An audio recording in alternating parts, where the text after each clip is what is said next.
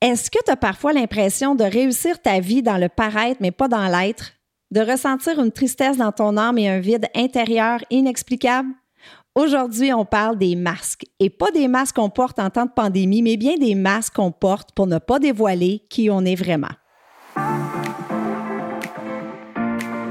T'arrive-t-il parfois d'avoir l'impression de passer à côté de ta vie? Tu rêves de nouveaux projets, mais tu laisses la peur et le doute prendre le dessus? Tu aimerais être plus audacieuse, plus épanouie et réaliser ton plein potentiel? Si oui, ce podcast est pour toi. Bonjour, mon nom est Chantal Gauthier et j'anime Choisir ou Subir, le podcast qui fait du bien.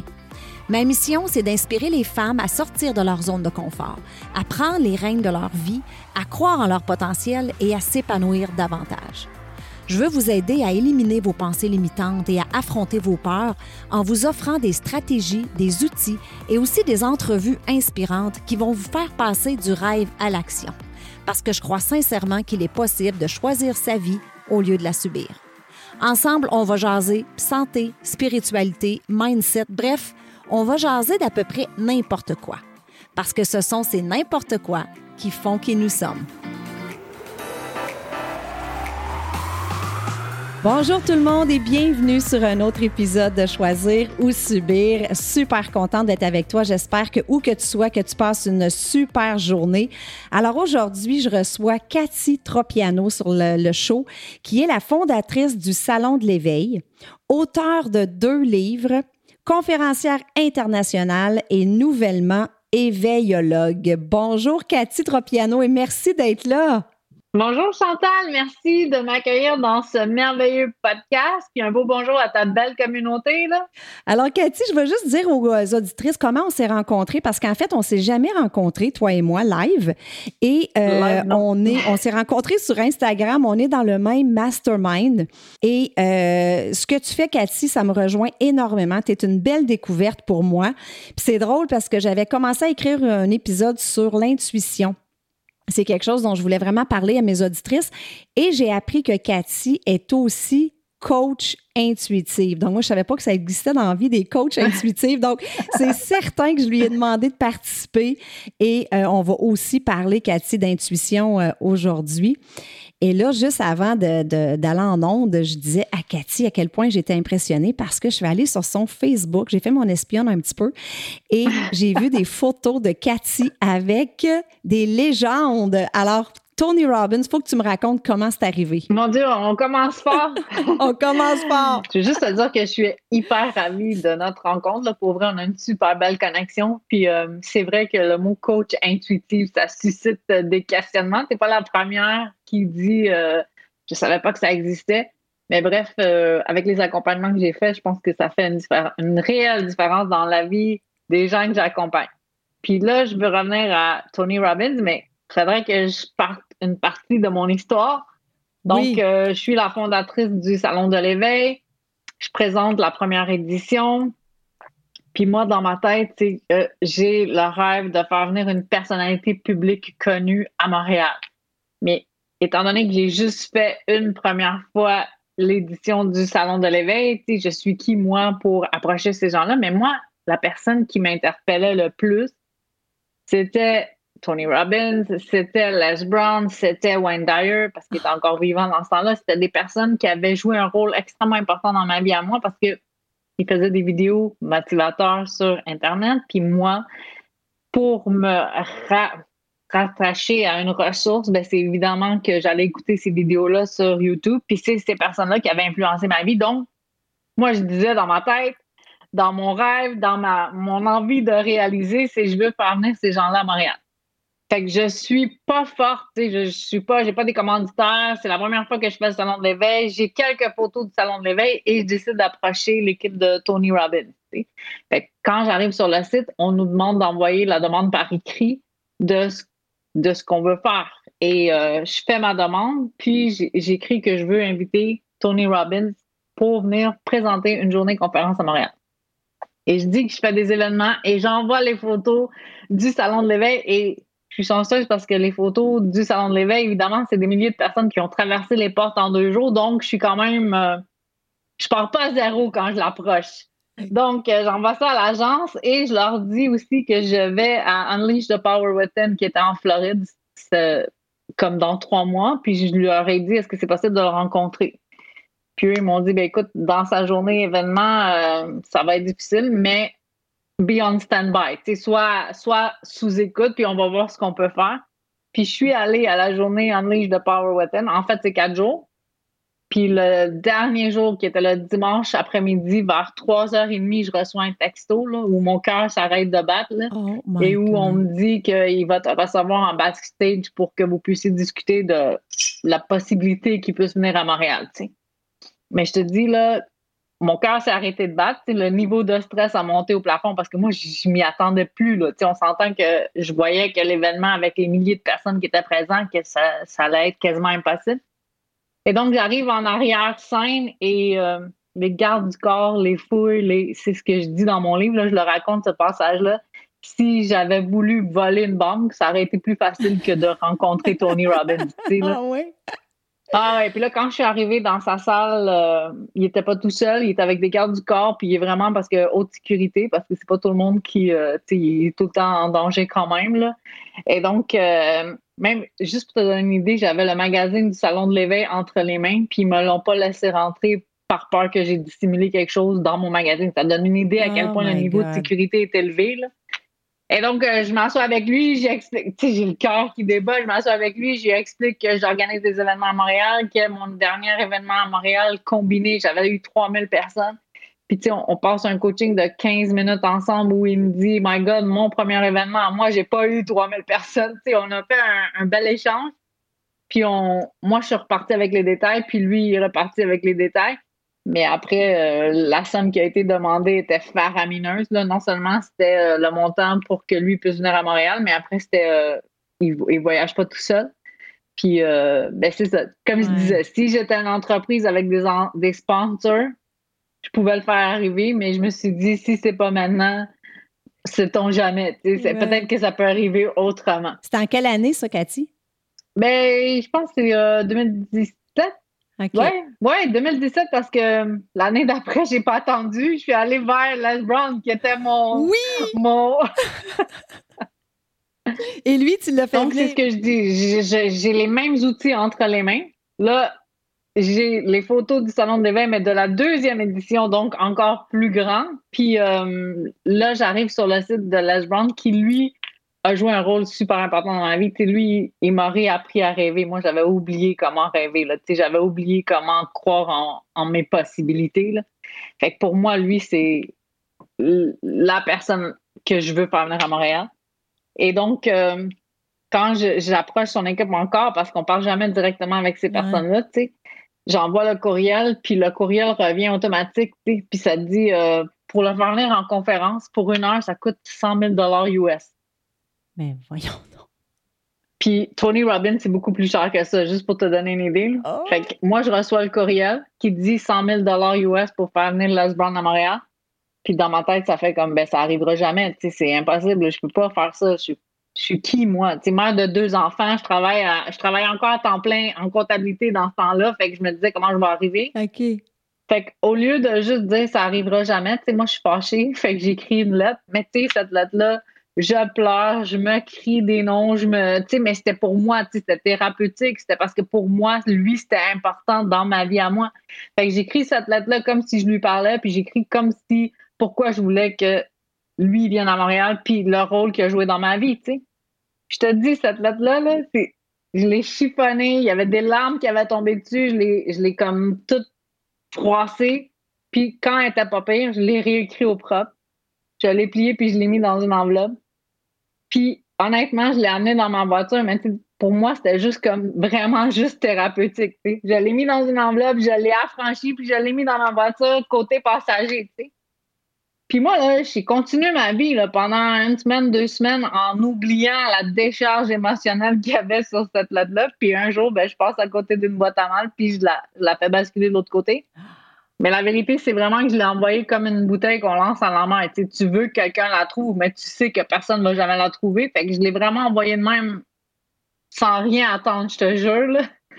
Mais par exemple, je vais tout le temps me rappeler où j'étais, qu'est-ce que je faisais quand je reçois l'appel, puis je fais euh, Il me dit euh, Hello, can I speak to Cathy Tropiano? Puis là, moi, je reconnais sa voix. C'était lui? dehors. Là, ouais. Puis il dit This is Les Brown. Puis moi, j'ai tombé à genoux. J'étais dehors, là, assis, ben, à genoux, sur le gazon. Là. Puis je, je pouvais juste pas croire qu'il était au bout du de la ligne. Puis là, il me dit Cathy, il dit euh, Je sais pas comment on peut faire pour que ça arrive, mais on va faire que ça arrive. Fait que ça n'a pas coûté 100 000 US, mais ça a coûté très, très cher. Parce que encore là, c'est ce que je dis, c'est pas juste le billet d'avion, c'est le billet d'avion, son équipe, son... ça prend des gardes du corps quand des gens comme ça viennent. Puis là, quand tu fais venir un conférencier d'envergure mondiale, parce qu'il y en a qui peut-être qui savent pas c'est qui Les Brown, mais tu sais, il a, il a rempli le Giorgio Dome de 60 000 personnes. Fait que c'est vraiment un conférencier d'envergure. Fait que quand lui, il vient à Marianne, c'est toutes les dépenses qui sont aux alentours de, puis après, tu le fais venir où? Tu le fais venir au Palais des Congrès, tu sais, puis là, ça prend des assurances qui vont avec ça. Bref, Ah. s'il y en a qui sont curieux, là, j'ai donné tous les détails dans Puis, mon livre. Il va pas euh, coucher au Best Western, hein? C'est aussi ça. Et donc, euh, ça a été euh, toute une expérience Quelle histoire. où moi, j'ai appris plein, plein de choses, tu sais, que jamais, jamais j'aurais pu apprendre euh, tu sais, en marketing, sur les bancs d'école, sur un... Aucune, aucunement, tu comprends? Fait que ça a été euh, toute une expérience, mais si quelqu'un me dirait, Cathy, avec le résultat, est-ce que tu serais prête à le refaire? C'est anytime. Demain matin. Quelle histoire. Puis les auditrices qui sont dans le développement personnel connaissent euh, Les Brown, là, c'est vraiment, euh, c'est pas rien. Là. Ben, bravo. Bravo d'avoir osé, hein? Juste d'avoir osé le Ben, je- demander. C'est quand même quelque Je pense chose. que c'est ça qui est arrivé. Tu sais, c'est drôle que je dis que c'est lui qui m'a permis à croire en mes rêves, mais quand j'ai reçu la réponse de l'agence, ça faisait comme ça arrivera jamais. Tu comprends? Ça faisait que mon rêve n'allait pas se réaliser. Puis après, ben, comme a leap of faith, c'est comme si c'était déjà écrit, comme si c'était déjà euh, prévu cette rencontre-là à quelque part. Ouais. Je me dis, c'est arrivé. Puis, tu je l'ai fait arriver pour moi, mais après, je me disais, tu sais, l'impact que ça va faire, c'est quand même euh, pas loin de 1000 personnes qui étaient rendues au Palais des Congrès. Beaucoup le connaissaient, mais beaucoup le découvraient, tu sais. Beaucoup Mm. avaient entendu qui il était, mais ils n'avaient jamais eu l'opportunité de le voir en conférence. Tu sais. Euh, ça faisait 10 ans qu'il n'était pas venu à mariage, ça donne une idée. Là. Donc, euh, Aïe, aïe, aïe. je suis vraiment contente d'avoir réalisé ça. I guess. Hey, Cathy, euh, toi, tu as passé plusieurs années dans le domaine de la comptabilité, puis euh, on Oui. s'entend que entre éveillologue, puis on va parler de tout ça, là, mais qu'est-ce qui t'a amené à, à faire justement la, la première édition du salon, je pense que c'était en 2015. Qu'est-ce qui t'a fait passer de la comptabilité au salon de l'éveil? Mais tu sais, ton introduction, là, elle est parfaite pour qu'est-ce que je m'apprête à dire. Tu sais, moi, j'ai, euh, depuis que je suis toute petite, j'ai des capacités intuitives avancées, mais les adultes, ils ont dit, euh, elle a beaucoup d'imagination, elle, parle beaucoup, elle cherche l'attention. Fait que, tu sais, très, très tôt, je me suis tue. Tu sais, là, j'ai porté un masque, puis je me suis dit, je veux pas déranger. Je, veux, je me rendais compte que qu'est-ce que moi, je racontais. Tu sais, moi, j'avais des j'étais guidée j'avais des messages je, ben, j'en reçois encore mais je comprenais que c'était pas tout le monde qui était ouvert à ces discussions là fait que j'ai porté un masque.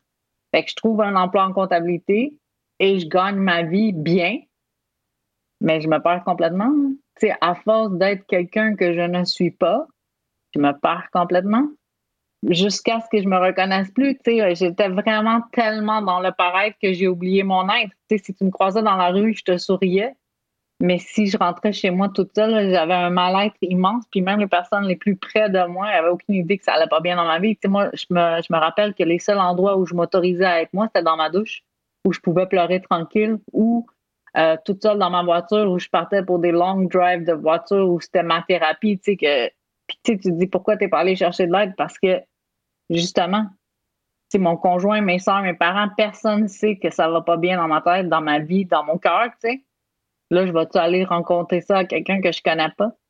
Fait que je, je me perds complètement jusqu'à arriver à dire si c'est ça la vie, ben j'en veux plus.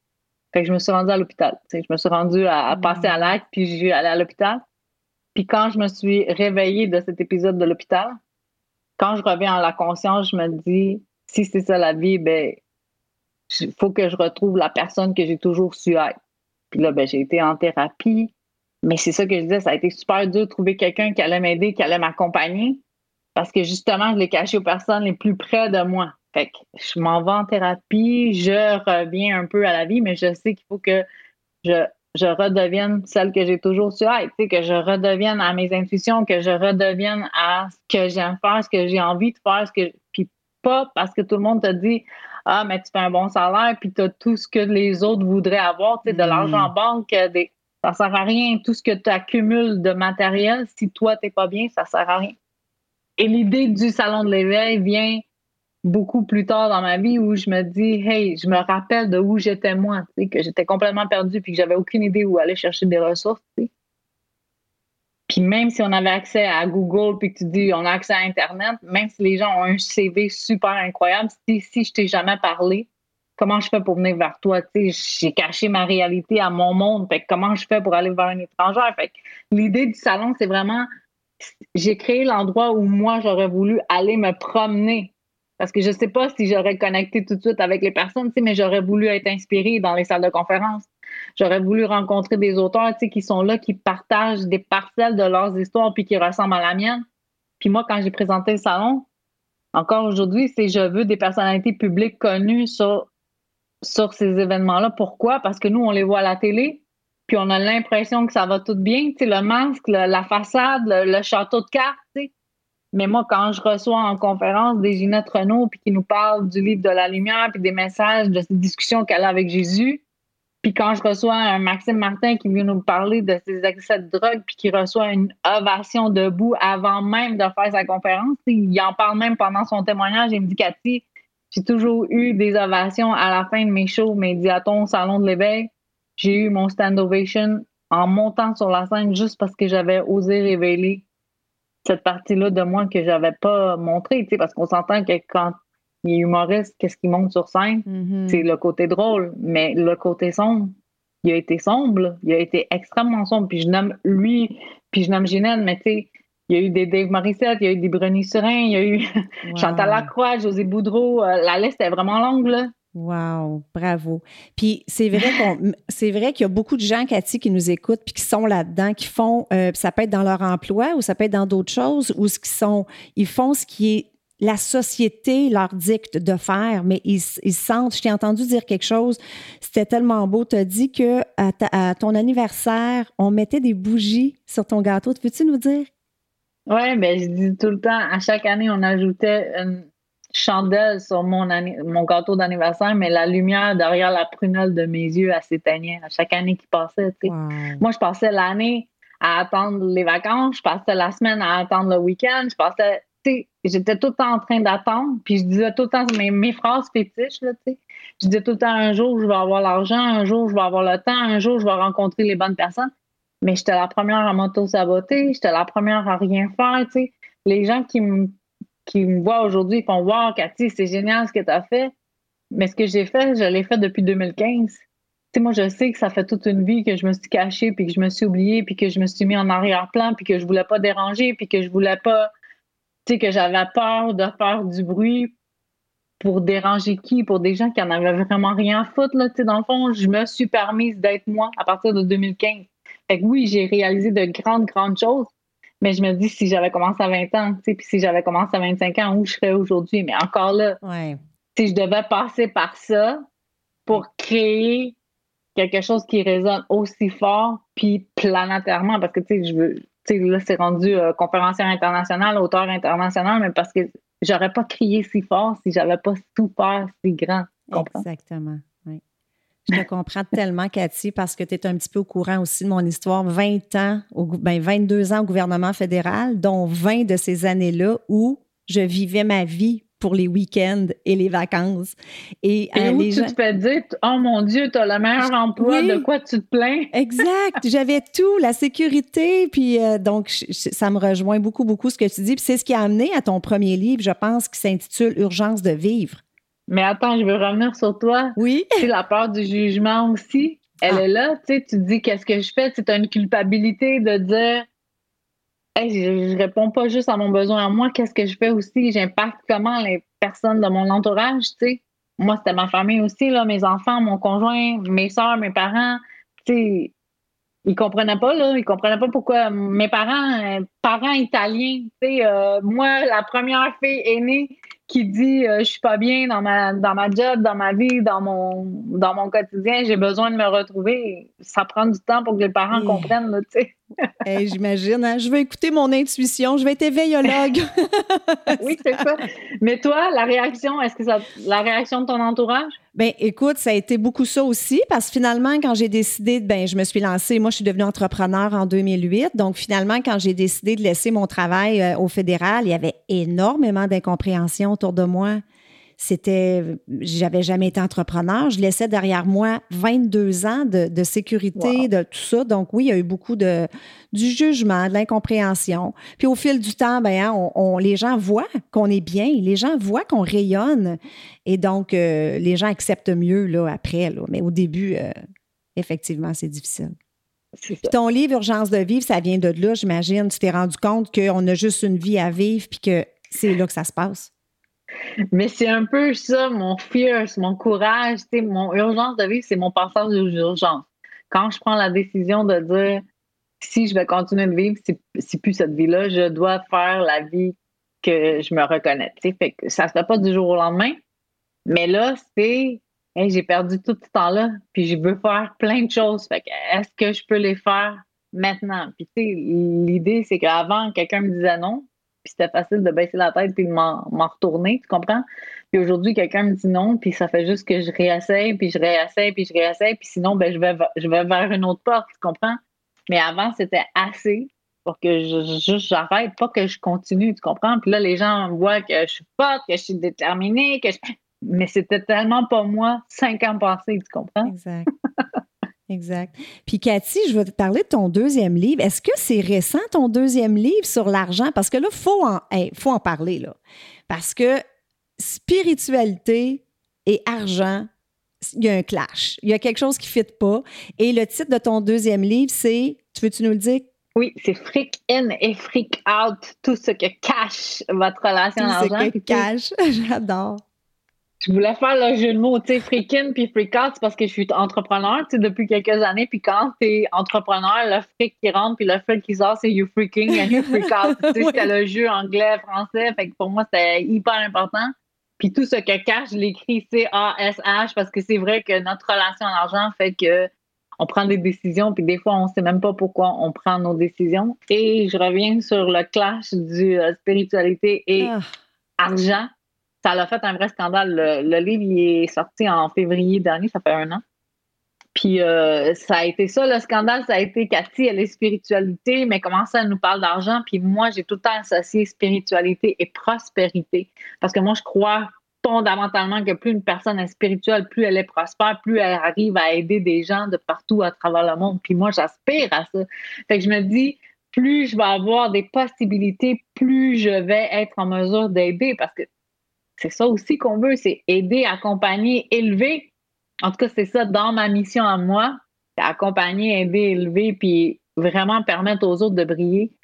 Puis je suis convaincue que la spiritualité puis la prospérité, ça va ensemble. C'est pas vrai qu'il faut dissocier. C'est pas vrai que si je me démunis de tous mes biens, que je vais être en mesure d'aider le plus de gens possible. C'est pas vrai, là. Mais il y a une culture au Québec, puis je pense en France, il y a certaines cultures comme ça où ce que c'est tellement mal vu qu'une personne spirituelle peut pas être riche, peut pas avoir beaucoup d'argent. Euh, ça va pas ensemble. Puis je trouve beaucoup au Québec aussi, on entend, hein, je suis né pour un petit pain, pourquoi tu te contentes pas de ce que tu as, t'en veux. C'est pas partout comme ça, mais c'est vraiment frappant, hein, comment ce que. Puis tu as raison, il y a rien de mal à faire de l'argent parce que ça nous permet d'en donner aussi, d'être prospère. C'est ça, la prospérité. Donc, il y a eu un scandale, mais ton livre est sorti quand même, ça fait un an. C'est parce que j'ai vu quelque chose sur ton, euh, tes réseaux sociaux, Dave, euh, Dave, Morissette, qui te félicite pour ton livre et tout. Fait que là, j'étais là. Ben, viens-tu juste de sortir ce livre-là? En fait, je l'ai publié hier parce que hier, ça faisait, ou cette semaine, parce que ça faisait cette semaine, ça faisait un an de mon lancement. Ah, OK. Mais, euh, mais, mais le, le bruit du scandale était même avant le lancement, juste pour te donner une idée. Là, le monde disait, ben voyons, non, on va pas faire ça, là, on va pas sortir un livre sur l'argent. Et oui, je vais sortir un livre sur l'argent. Et oui, je vais parler de spiritualité. Dans mon livre, là, il y a vraiment la section, euh, ben, c'est même pas compartimenté, là. Je parle d'immobilier, je parle de spiritualité, je parle de comment faire de l'argent, je parle de L'argent que j'ai perdu, l'argent que j'ai gagné, mes croyances limitantes, les, parce que j'en ai eu moi aussi. Exact. Tu sais, je l'ai dit tantôt, euh, fille aînée de quatre enfants, mais tu sais, parents immigrants d'Italie, ils arrivent ici avec 100 dollars en poche. Puis eux, ce qui nous inculquent, c'est que pour, pour avoir de l'argent, il faut travailler fort, il faut hmm. travailler dur. Puis je l'ai vu, je le vois à coup de sacrifice. Mais en grandissant, je me dis, est-ce que ça se peut? Que je peux faire quand même de l'argent en travaillant, mais pas aussi fort, pas aussi dur, pas aussi à coup de sacrifice. Puis moi, je suis beaucoup euh, euh, X, donc euh, Abraham X, c'est ça le mot que ah, je cherchais, oui. qui dit tu peux attirer l'abondance, tu peux y croire, tu peux la. Ben, fait, j'assillais entre ces croyances-là. Je voulais croire les nouvelles croyances, puis je voulais défaire les anciennes croyances. Fait le livre, là, il y a beaucoup, beaucoup, beaucoup de gens qui se reconnaissent. Les commentaires que je reçois en message privé, c'est fou.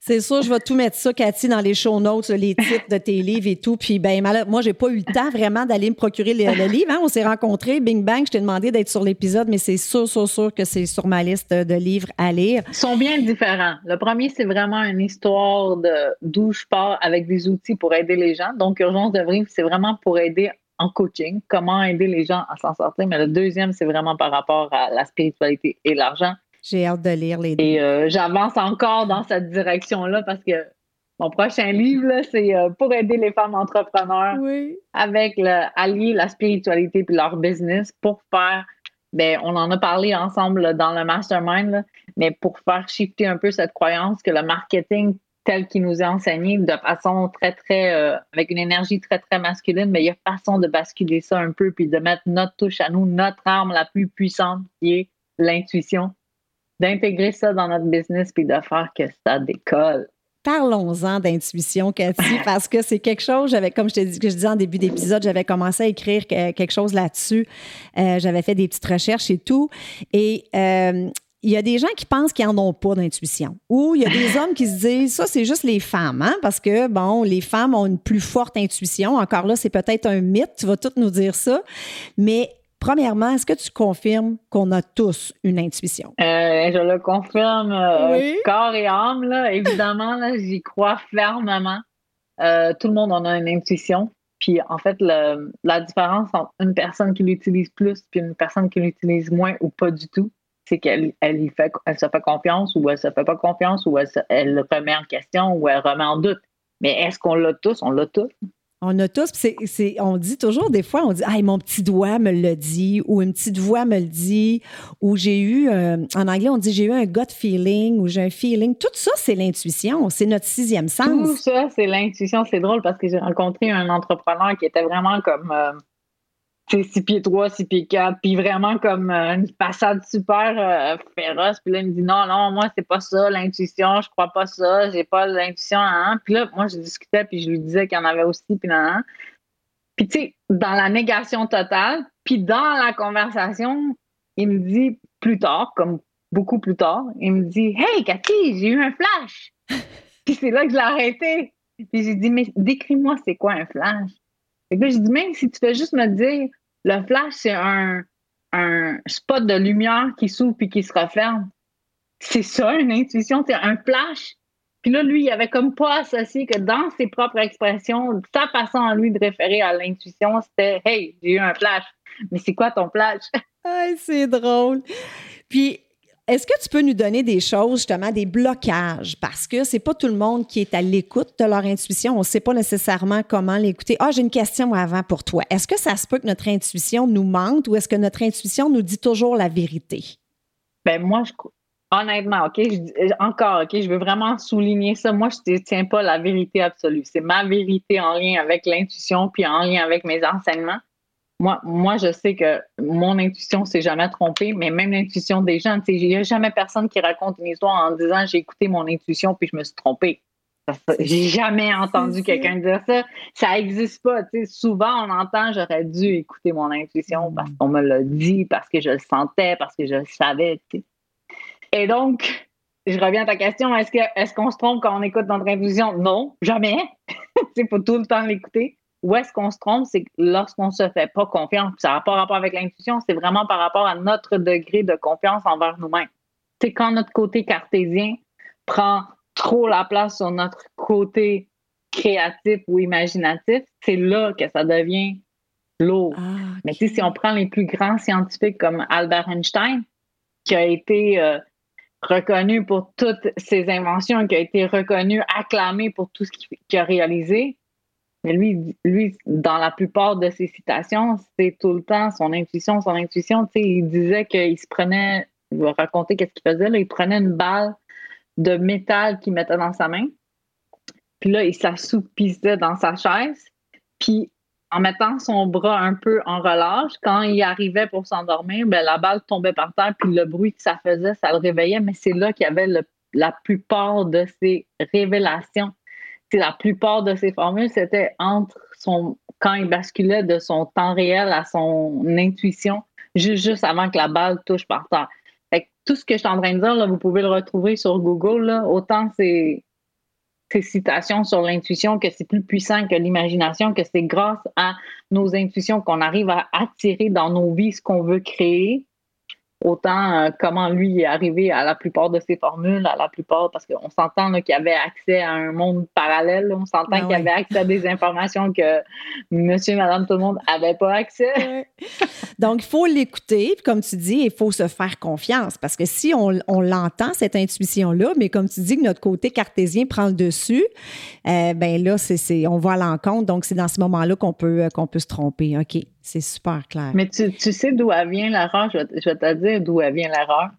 Puis quand moi, j'ai réalisé ça, parce que c'est ça que les gens doivent comprendre aussi. Imaginez, là, je travaille en comptabilité, là, fait que je suis une personne très, très cartésienne, très, très les pieds à terre. Mais j'ai une ouverture spirituelle depuis que je suis toute petite, puis je sais que ce monde-là existe, puis j'y bascule souvent, tu sais, comme tous les jours.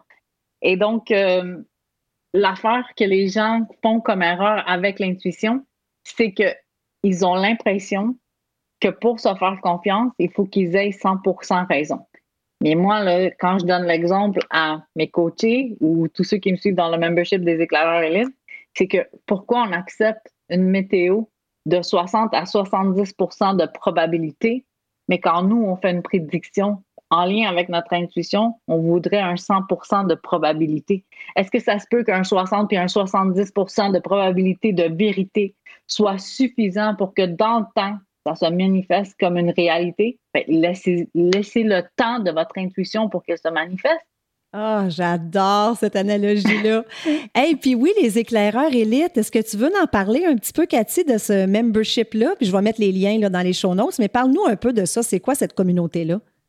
En fait, euh, j'avais envie d'accompagner des gens qui avaient envie de développer leurs intuitions, qui avaient envie de, se mettre avec des gens qui veulent plus questionner, qui veulent plus redouter, parce que c'est ce que je dis, notre plus grand frein, c'est notre doute. La minute qu'on arrive à dissiper notre doute, on arrive à se faire encore plus confiance, puis on arrive à accéder à notre intuition beaucoup plus facilement, beaucoup plus aisément. Et donc, c'est un membership où je partage des enseignements avec des nouveaux thèmes à chaque semaine on parle de tout. On parle autant de l'ouverture du troisième œil, de l'écriture intuitive. J'ai partagé des enseignements sur le côté gauche puis le côté droit du cerveau. pour moi, c'était super important d'avoir le côté logique puis d'avoir aussi le côté euh, spirituel. C'est ce que je dis. Les enseignements que je partage dans le membership des éclaireurs élites, c'est vraiment quelque chose d'unique parce que j'arrive à allier les deux. J'arrive à faire la part du voici le cartésien, mais voici le spirituel. Puis faites-vous votre propre idée en lien à ce que vous ressentez, puis je donne des, expériences à faire.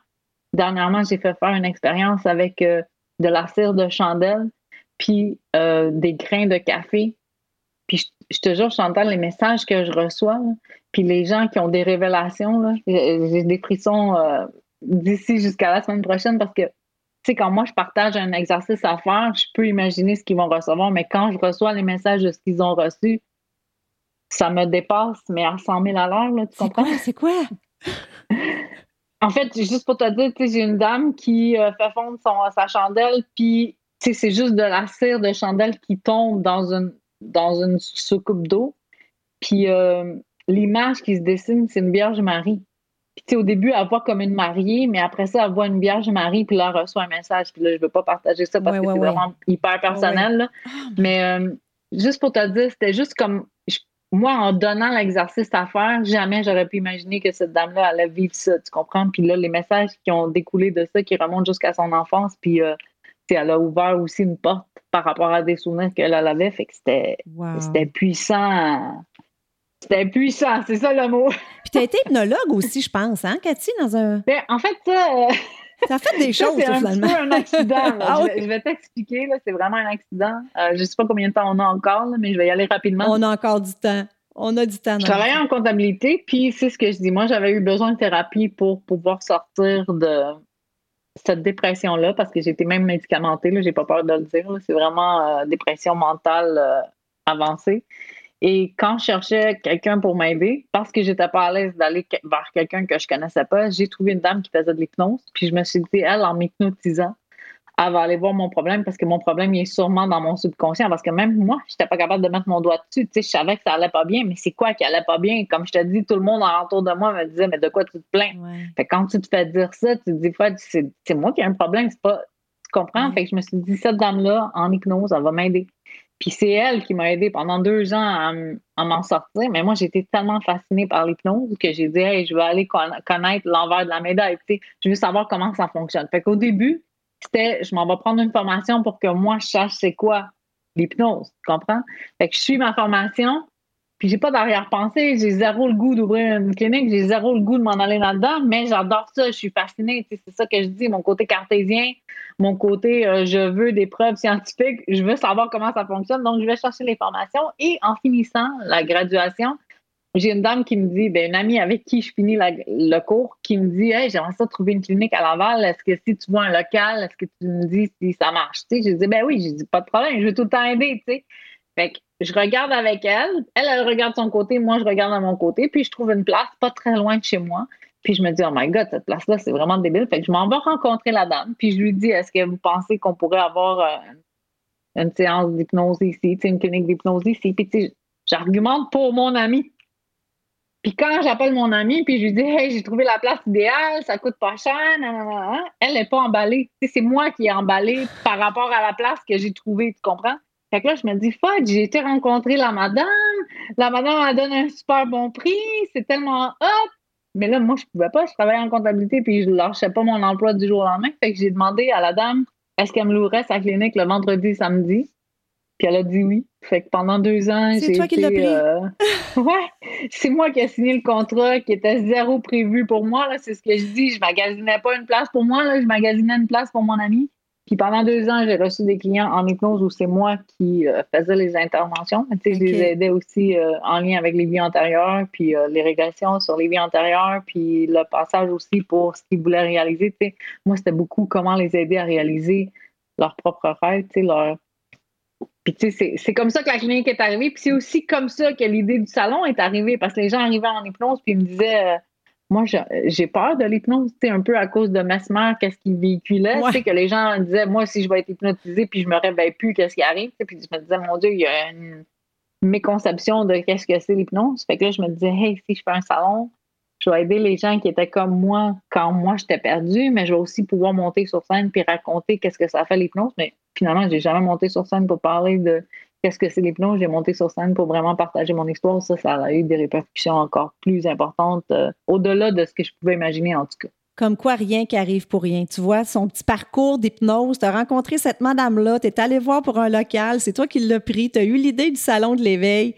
C'est vrai que c'est tout, c'est, tout ce qui nous arrive nous amène ailleurs à quelque chose de plus grand. Puis. Euh, mais tu sais, moi, je l'ai tout le temps dit, j'ai pas la prétention d'avoir fait ça tout seul, tu sais, parce que j'ai vraiment été accompagnée par plus grand que moi, tu comprends? Parce que tout ça, tout ce que je viens de te dire, il n'y a rien qui fait de sens. T'imagines-tu, moi, revenir chez moi et dire à mon conjoint, c'est moi qui vais louer la, la clinique, tu sais, ça fait aucun sens. Puis même quand je dis, je lance, le salon de l'éveil, j'ai pas de CV, j'ai pas de carte d'affaires, j'ai pas de site Internet puis je m'en vais rencontrer des exposants, puis j'essaie de leur dire est-ce que vous voulez vous inscrire au salon de l'éveil? Ça va être la première édition. Ça pas encore. J'ai pas de photos, ça n'existe pas encore. Puis pire que ça encore, il y avait une dame qui quelques mois auparavant avait parti de la même chose, qui disait qu'il faisait un salon sur sur la conscientisation, mais elle avait pris les dépôts puis elle s'était enfuie avec l'argent. Fait que t'imagines-tu la réticence des exposants quand je les rencontrais? Non seulement j'avais pas de site web, pas de carte d'affaires, pas de référence, pas de photos Mais en plus, il venait de se faire arnaquer par une dame qui avait parti avec des dépôts où il avait entendu d'une dame qui avait fait ça. Fait que moi, là, je partais pas à zéro. Je partais à moins 100. À moins, ouais. Fait que quand j'avais des noms, c'était facile de juste retourner chez moi et dire, ben voyons non, tu sais pourquoi je fais ça, je suis correct, là, tu sais, j'ai pas besoin de faire ça dans la vie. Puis quand je te dis que j'ai été accompagnée, là, c'était comme, j'avais quelque chose qui poussait en arrière, qui disait, OK, faut que tu le fasses, faut que tu le fasses. Mais c'est quoi? Mais, mais tu sais, pour moi, pour moi non plus, dans mon day-to-day, je sais pas si ça faisait du sens. Je comprends que j'avais une mission derrière ça, puis que c'était en arrière de moi que ça me disait, hey, go, t'as ça à faire. T'es tellement inspirante. Je te parlerai des heures, des heures. Il faudrait aller prendre un petit drink. Faudrait, faudrait faire des affaires ensemble. Moi, en tout cas, là. J'adorerais ça. J'adorerais ça. Tout ce que tu fais, ça me rejoint tellement, là. Fait que, on sait, on sait jamais des petits projets dans l'avenir, là. Euh, Cathy, en terminant, là, on a une femme ou des femmes qui nous écoutent en ce moment, qui vivent un peu ce vide-là, qui sont dans le paraître, mais qui sont pas là dans l'être. Ça sera peut-être pas facile pour toi de donner un conseil, mais si tu avais un mot de la fin pour ces femmes-là qui nous écoutent, ce serait quoi? c'est difficile de résumer en un seul mot ou en un seul conseil, mais en fait, ce que je veux leur dire, c'est vraiment juste à l'intérieur de vous, vous le savez. Vous le savez, qu'est-ce qui fait que votre lumière s'allume, puis qu'est-ce qui fait que votre lumière s'éteint. Fait que moi, ce que je veux faire, c'est que vous continuez à nourrir votre lumière parce que plus vous allez vous permettre de briller, plus vous allez apporter, puis apporter dans ce monde. Parce que c'est ça, plus vous êtes bien, plus les gens autour de vous vont être bien. Puis là, je parle d'un entourage près, mais je parle aussi d'un entourage éloigné. Moi, ma phrase fétiche dans tous mes courriels, dans toutes mes conférences, c'est chacun de nos gestes résonne dans l'univers. Fait que le moindre petit geste que nous, on peut faire, on n'a aucune idée jusqu'où ça va aller, jusqu'à quelle portée ça peut affecter les gens. Donc, plus nous, on va être bien, plus on va permettre aux autres d'être bien. Cathy Tropiano, merci infiniment pour ta générosité. Bonne journée. Merci à toi. Merci, merci tout le monde. Très heureuse. Merci de m'avoir invité. À ça.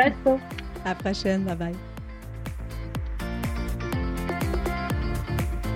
Voilà, c'est tout pour cette semaine. J'espère que tu as apprécié l'épisode. Je veux te dire un gros merci de prendre le temps de m'écouter à toutes les semaines. Je l'apprécie vraiment beaucoup. Si tu aimes le show, je t'invite à me laisser un 5 étoiles sur iTunes et aussi à rédiger un avis et à me laisser tes commentaires. Ça aide à faire connaître le podcast. Et si tu as une amie qui pourrait bénéficier de l'épisode d'aujourd'hui, prends un screenshot, mets-le dans tes stories, tag ton ami et tag moi. Ensemble, on va permettre à un plus grand nombre de femmes possible de pouvoir choisir leur vie au lieu de la subir. Sur ce, je te souhaite une excellente journée et on se parle la semaine prochaine. Bye bye.